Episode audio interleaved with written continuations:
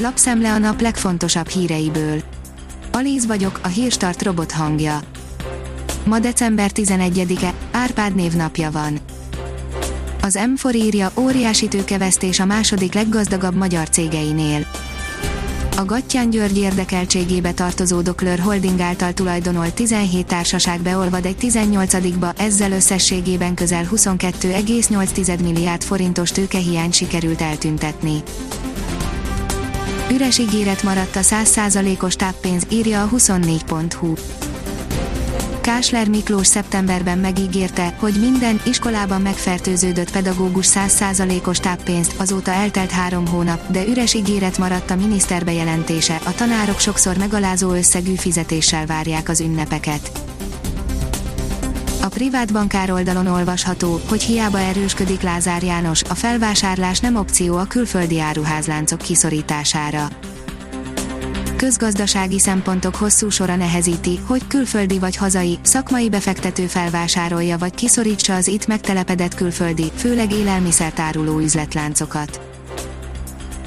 Kikaphat távmunkaköltségtérítést, írja a növekedés jó irány és némiképp a távmunkaszabályozással kapcsolatos űr betöltésére is alkalmas a novemberben született távmunkakormányrendelet, de szükség lehet további pontosításokra, költségtérítésként havonta legfeljebb a minimálbér 10%-ának megfelelő összeget, ez jelenleg bruttó 16.100 forint kaphat munkaadójától a távmunkában foglalkoztatott munkavállaló.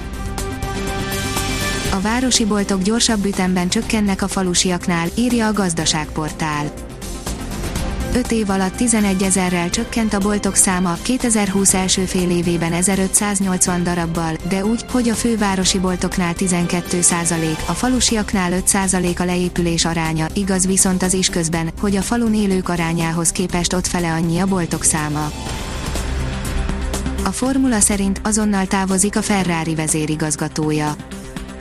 Váratlan bejelentés érkezett Maranellóból az éjszaka folyamán, a vállalatot két éve vezető Luis Camilleri lemond pozíciójáról és nyugdíjba vonul. A Hír TV szerint az EU meghosszabbította az Oroszország elleni szankciókat. Az Európai Unió újabb fél évvel meghosszabbította az Oroszországgal szemben bevezetett gazdasági szankciókat. Az Infosztárt írja, elemző Orbán Viktor a magyar és az európai térfélen is rúgott egy gólt. A most ismét megkötött kompromisszum Európa egységét szolgálja, mondta Máráz Ágoston Sámuel, a Nézőpont Intézet igazgatója. A magyar mezőgazdaság írja, tragédiához vezethet a szakszerűtlen bálarakodás egy brit munkavédelmi szervezet adatai szerint nincs olyan év, hogy ne következnének be a Szigetországban válaszállításhoz és rakodáshoz köthető halálos kimenetelű balesetek és súlyos sérülések. Legutóbb december elején történt tragédia, amikor is bála zuhant egy dolgozóra egy északnyugat-angliai gazdaságban. A propeller oldalon olvasható, hogy korlátozni akarják a vásárlók számát kötelezően korlátozhatják a boltba lépők számát karácsony előtt, ezt a miniszterelnökséget vezető miniszter mondta az RTL Klub híradójának kérdésére. A 24.hu cikke szerint az Országos Kereskedelmi Szövetség tájékoztatása szerint az üzletek amúgy is korlátozni akarják a boltba lépők számát, nehogy gyorsuljon a járvány. A magyar válogatott idei statisztikái több mint erős, írja a Liner.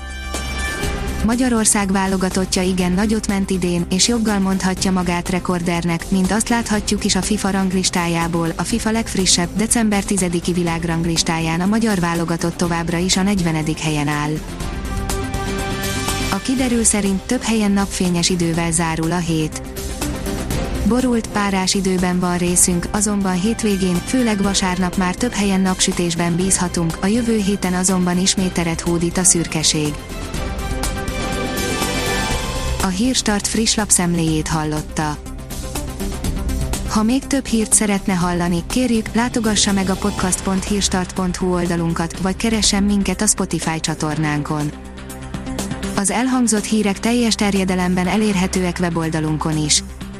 Ha weboldalunkon hallgat minket, az egyel korábbi adás lejátszása automatikusan elindul, beállíthatja, hogy az összes korábbi adás, vagy csak az aktuális tematika hírei következzenek.